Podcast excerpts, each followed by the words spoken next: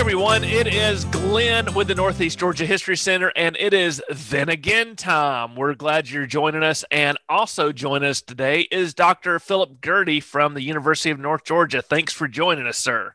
You're welcome. It's great to be here. Just to let your audience know, I'm an associate professor of history at the University of North Georgia. And really, my specialty within really the last couple years, I got interested in researching this topic, which is the supernatural and occult in Victorian Britain, or what people believed and what meanings they took from those things in the late 19th century, early 20th century. But other than that, I also have looked at the history of India and Britain and also the history of material culture in 18th, 19th century England. See, we museum people love material culture because that's all, that's all we do. exactly. I love it too. It's, it's great. You know, when you can actually like, there's a difference between like reading something on a page and actually being able to hold something right? There's oh, an emotional experience to holding things so. Ab- absolutely absolutely. And and so your, your expertise is victorian and i think the one we all know about is a christmas carol. Right. And how that was that seems quaint to us but man the victorians took that sort of ghosty visitation otherworldly experience really seriously didn't they they did. And that's it's funny you mention that because it kind of intersects with what we want to talk about today. But we always think of, I think, ghost period, the ghost time is Halloween right now. But no, during the Victorian period, ghost stories were were a Christmas thing. And I think that's where Dickens sort of gets his inspiration from, of course, when a Christmas Carol gets published, then you know ghost stories start to proliferate and really, I think, become that tradition. So um, it had existed before Dickens, but I think Dickens just helps to bring that on a much more popular level. So you can just sort of see the Victorians sitting around their fires, right? It's cold outside, it gets dark early, telling their ghost stories. Is Christmas Carol the first, say, pop culture ghost story for Victorian England anyway? As far as I know, I mean, in my history studies, right? Sure. So if there was like somebody who does literary criticism, they'd want to correct me. But yeah, as far as I know, it has the sort of biggest impact and what I've what I've sort of looked at and researched and things like that. Now, you do have obviously sort of a more local level these traditions of ghost story and ghost storytelling that go well beyond, well before Dickens but um, I think it's just you know again with the, what I study, it's I think that sort of propels it maybe on a more a more popular level, a larger level. Well, when you say supernatural, is is that mm-hmm. only ghost, or or how does that exactly play out in in this era?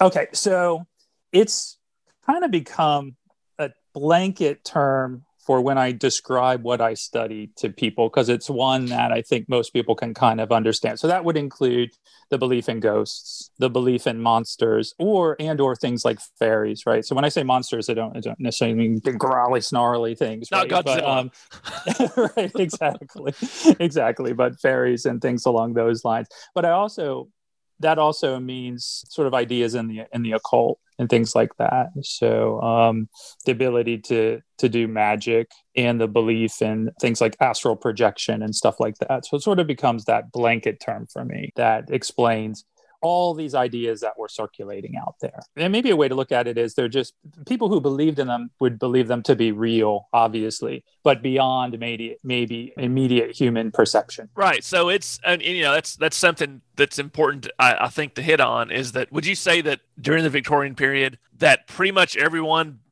truly believed in ghosts and stuff? That is a very interesting question, Glenn, because you're going to have obviously we always look at history through the lens of the historian right? And if historians do anything they disagree and they argue it's what we do best right? So no we don't.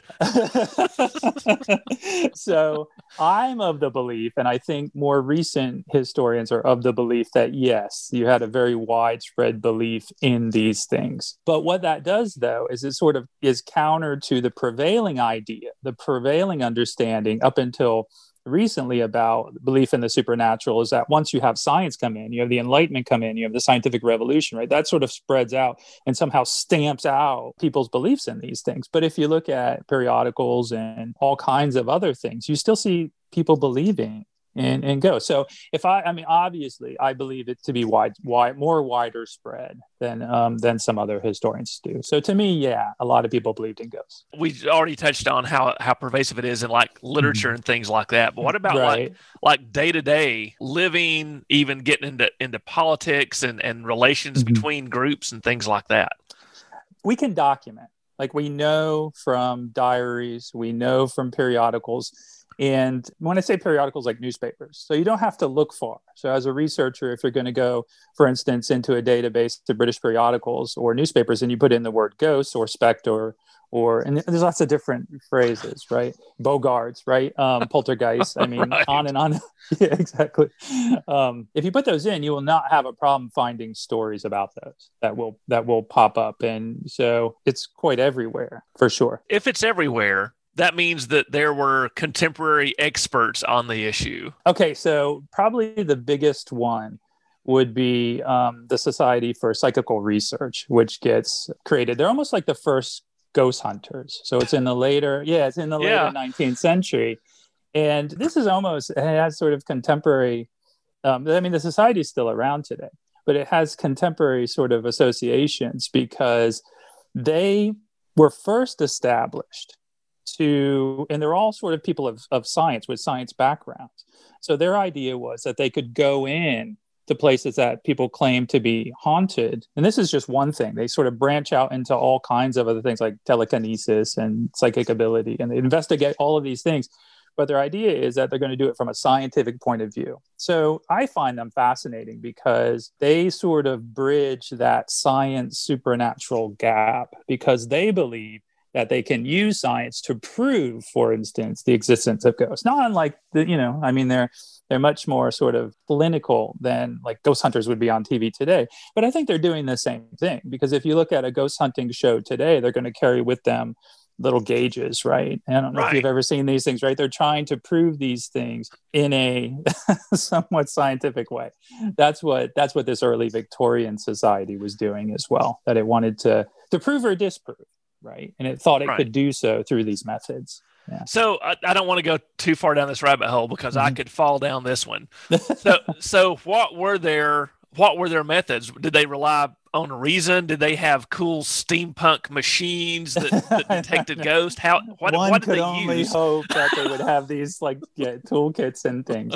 They did a lot of just interviewing witnesses, almost like interrogating witnesses, not in a not in a sort of harsh way, but in a very methodical way. Also, they would go to these places themselves and they would stay there and they would document every little thing that happened and then try to find the reason it happened. So if somebody's hearing this loud banging in the middle of the night every night and they want to, the person saying the place is haunted, they would actually go in and try to understand the architecture, understand the piping, understand all that kind of stuff to come up with what the actual cause was of the weird noise. So, so this group being the, being the biggest, but there were probably, I'm sure, others. And mm-hmm. coupled with the popularity of it, at some point, someone's going to start trying to make money off of this.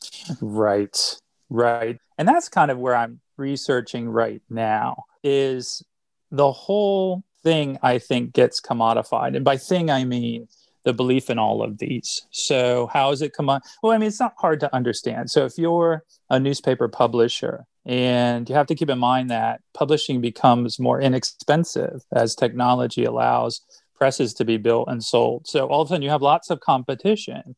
So as a publisher, you're always trying to find content, I think, that's going to sell. And the supernatural is sensational. It, it, it, people have an interest in it for a variety of different reasons that I think are real reasons. And so all of a sudden, it, it creates this industry, these industries of publishing, of material culture as well. I mean, one of my favorite pieces of material culture is called a Nell Rose Cup. And it's published around, well, not published, but it's created late 19th, early 20th century by different pottery pottery manufacturers. And basically, what it is, it's a fortune telling cup. So if you drink tea, you you boil your tea, you pour it in the pot, you put the tea in, and then as you know, right, when you pour it into the cup, some leaves will come through and end up at the bottom of the cup. And so this would have all kinds of symbols and things like that in the cup. So when you finished your tea, the tea leaves would fall on these symbols, and then the cup came with a booklet that would tell you, okay, this is what this is what your fortune is. So it's that type of thing, right? That you have this whole industry. I mean, tarot cards come out of that as well. They become things which are really kind of esoteric things almost actually in the renaissance when they're first they're first created they're like a game But by the late Victorian period, they're being manufactured and sold as a way of, of telling one's fortune. And you can go buy a book that tells you how to how to use them and things along those lines. Across the board commodification. Yeah. So with commodification comes democratization too.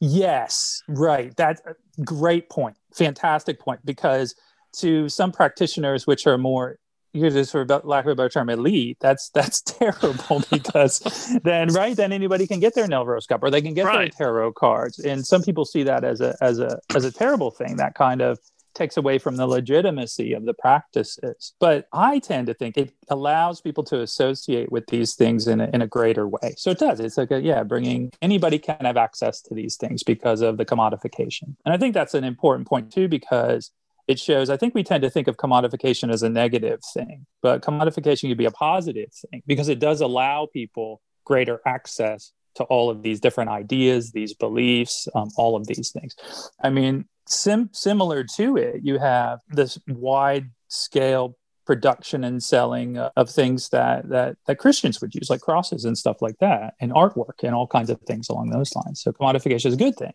right? In that right. sense. That brings up another great question. So the Victorians are very religious people. They are. And yet they're also fascinated with the idea of spirituality. Tell us a little bit about how how do they make those mesh because, you know, today a lot of a lot of folks sort of see them at odds, but the, did the Victorians or was it all part of one big world? I mean, some would and some wouldn't, right? Um, so certainly you would have those who who would see these beliefs as as sort of um, dangerous. But you know, over the period of time, though, it becomes less of a religious issue, and I think more of sort of a scientific minded issue. That if you believe in these things, then you, you're not you're not really using reason in, in science and logic. You're you're given to emotion in that sense. But with that said, I find it interesting that a lot of the groups that I start to study um, will incorporate Christianity into their ideas. So it's almost like a global, and it's not surprising given what's happening in in Britain with the growth of the empire. It's taking all of these ideas and kind of come trying to come put them into one belief system. So you incorporate the ideas alongside Buddhism and Hinduism into some new system. So it's almost like a like a hybrid um, thing that happens this is a topic of many rabbit holes, which is which I think I think speaks to to how fascinated it is. So you you right. you finally mentioned the British Empire and the and the overseas right. holdings. How did Vic British spiritualism deal with other cultures for lack of i'm going to simplify it and just say spiritualism. I know it's more complex right but yeah for purposes of communicating. Yes exactly um, for a 20 minute podcast let's just say it's all spiritualism. Right. exactly exactly. That, that's why i called it supernatural why right. supernatural because it's yeah it makes it easy to talk about. Well when you look at something like one of the biggest groups that emerge, the Theosophists. I mean, the Theosophists are directly influenced by India. So you have ideas that come out of Hinduism and then get incorporated and drive theosophy and then it comes back into england and you have a the- theosophical society you have publications of that society you have really prominent people who are joining that group or believing what that group believes so it's a it's a really interesting case of not in the old days what they used to call sort of the metropole influencing outward, but the empire, the colonies out there or the possessions out there influencing back into England and causing and causing beliefs to change. Yeah. So it, it, it goes both ways. But certainly the way I see it is it's a sort of movement toward among certain groups of this sort of movement toward globality that that those ideas because they're from somewhere else don't don't sort of make them bad. Actually i think a theosophist would say it makes them even more it makes it more legitimate. Because it it's it's more encompassing more more correct. yeah more. Correct. And older that's a thing too that a lot of groups kind of hold on to is that these ideas are ancient. So they must they must have some sort of legitimacy significance to them as as the Victorian Empire grows and the Victorian era continues and and some would say wane, what happens to this belief in the supernatural and and how does it continue to be commodified and democratized if it does? The period I study goes until sort of the end of World War One. And because of the devastation of, of World War One, you have again booming industry for spiritualism in general. You also have things like the selling of uh, good luck charms, right? That that soldiers would carry with them. Meaning, if you had it, you would have somehow, right? There would be this force that gives you better luck. But you know, after the 1920s, supposedly, and again, it's after my period, but supposedly you have sort of a a waning of this that you still have these beliefs around. I think they continue but it's not as much of an industry. You almost have this sort of waves these industry come in waves over time. So they'll they'll they'll sort of wax and wane for whatever reason. I mean we can see this in in our own history here in the united states right? When i was growing up there's lots of and would be I was a little kid in the 1970s, right? But starting in the 60s, you you begin to have this sort of popular fascination with things like Bigfoot, with things like, I mean, you can see it throughout, right? I don't know yeah. how old you are, but I mean, the six million dollar man even had Bigfoot on it, right? So oh, yeah, like, no, I, I, remember that right? episode. I really do. yeah, yeah, right. It becomes this phenomenon, but it's one of many. I know that like Ouija boards, right, are also sort of popular in the nineteen seventies for sure. And yeah, right. they sort of, but then it begins to wane. So just these these sort of periods of increased interest and you know, the historian in me just sort of says that that's tied to maybe tensions that people are feeling, and they be sort of outlets for those tensions, um, right. um, cultural tensions, right, or things along those lines. Well, and you know, not to, not to drive our audience to other museums, but have you been to the Bigfoot Museum? That's uh, I have not. I have, Blue Ridge. I have heard of it. Yes, I have not gone yet. it's every time I drive by there going home, uh, the parking lot's covered up it's covered up. People, keep, yes, and, and, I see yes. the little "I believe" stickers on their cars that they get from there. Yes. It's it's a yeah. big thing. And that's what I want to do in my research is sort of dissect the particular reasons why, right? Um, and I think you can sort of look at the process of commodification and you can look at what these various things offer in their representation. And there's things there that people connect with. Again, whether it's history, these things are, are ancient, or globality, like right. in the case of Victorians, that theosophy is offering them associations beyond just their their local mundane lives something larger something bigger something more exciting. Yeah i mean there's lots of things i think right? Right. That can, can be discovered. And i think reinterpreted too you know you mm-hmm, exactly. tell me tell me if i'm going too far but it seems like by far the most popular let's say readoption of the supernatural and spiritualism at least in our time is harry potter in that whole yes. world, right? Yeah, I think you almost have the the boom that happens happens probably or what I sort of call a recent boom, which I would say I, I think probably mid two thousands, right? But I think um, the Harry Potter movies are right there on that timeline, sort of causing an interest in this. They're they're interesting. They're yeah. to read and the movies are fun to watch. But if you start looking at when, for instance, and I say this sort of boom, when you look at when these ghost hunting shows start to show, it's a what, right? It's about 2004, yeah. 2005. And then they're followed by sort of the monster shows that are that are on. So we've been right. riding this sort of this sort of wave now for a little while. I wonder if that if it will then start to wane. Maybe that if uh, attendance to the Bigfoot Museum would tend to say we're not to the waning period yet, but exactly, exactly.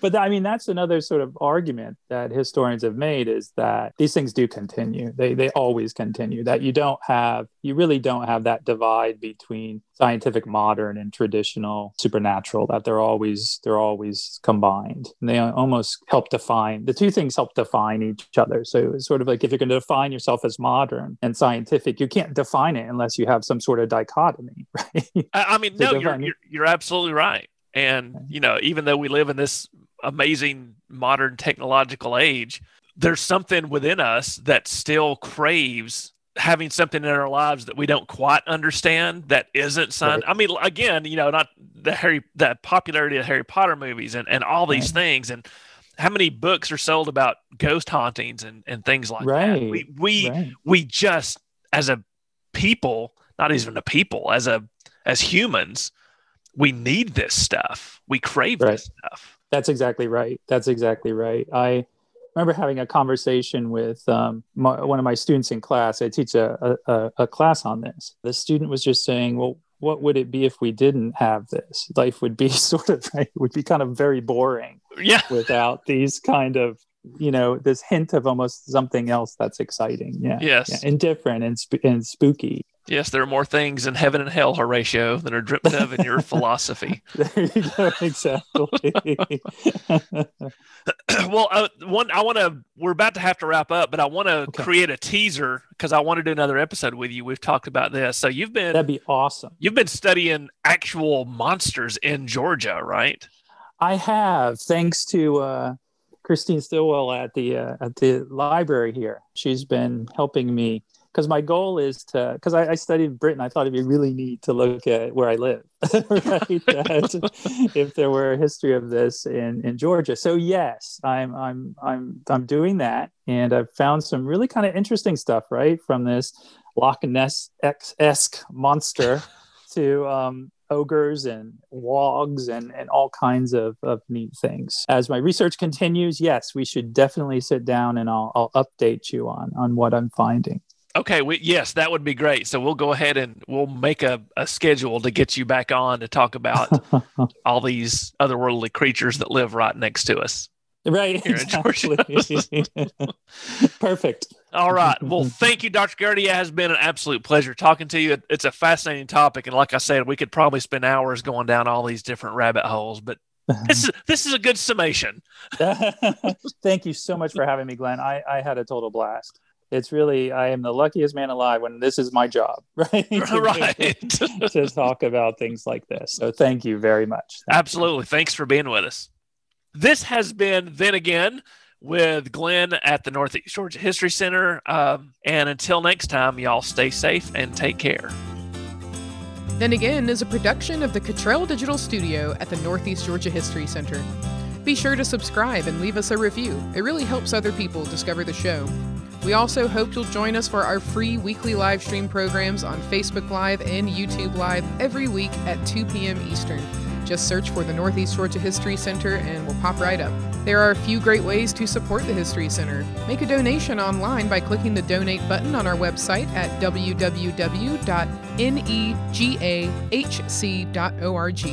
Become a digital member to receive exclusive invites to members only live streams every Friday at 2 p.m. Eastern. Our next members live stream is a virtual tour of the 18th century White Path Cabin here at the History Center. Digital memberships are as low as $3 a month or 35 a year, and you can register on our membership page at www.negahc.org. We also have an online gift shop with lots of great items for all ages. Again, at www.negahc.org. We'll see you next week for another episode of Then Again. Thanks, y'all.